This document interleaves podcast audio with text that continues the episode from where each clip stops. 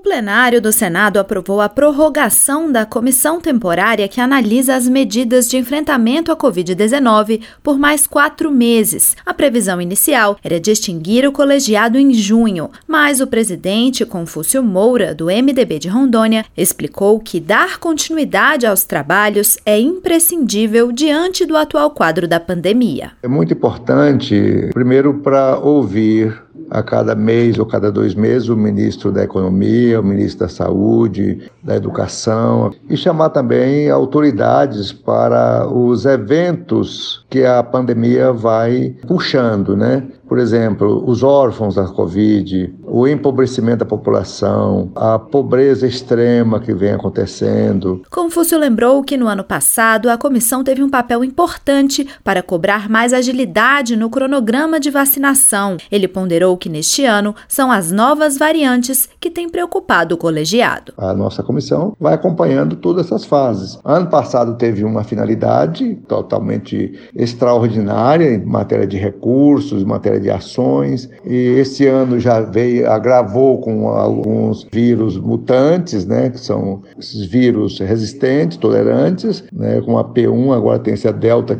Então, mais 120 dias para a gente ir trabalhando esses fatores. Já a senadora Zenaide Maia, do PROS do Rio Grande do Norte, citou debates que gostaria de trazer para a comissão. É necessário que, na continuação dos trabalhos, a comissão continue cobrando vacina para todos, auxílio emergencial para os mais vulneráveis de 600 reais, um plano de geração de emprego e renda. Espero também que a comissão debata o subfinanciamento do SUS os cortes nas pesquisas científicas. Zenaide também defende que seja ampliada a discussão sobre a revogação do teto de gastos para a área da saúde. Segundo ela, há uma demanda reprimida de atendimentos por conta de cirurgias eletivas que foram adiadas durante a pandemia e novas despesas vão surgir com o tratamento de sequelas da Covid. Da Rádio Senado, Marcela Cunha.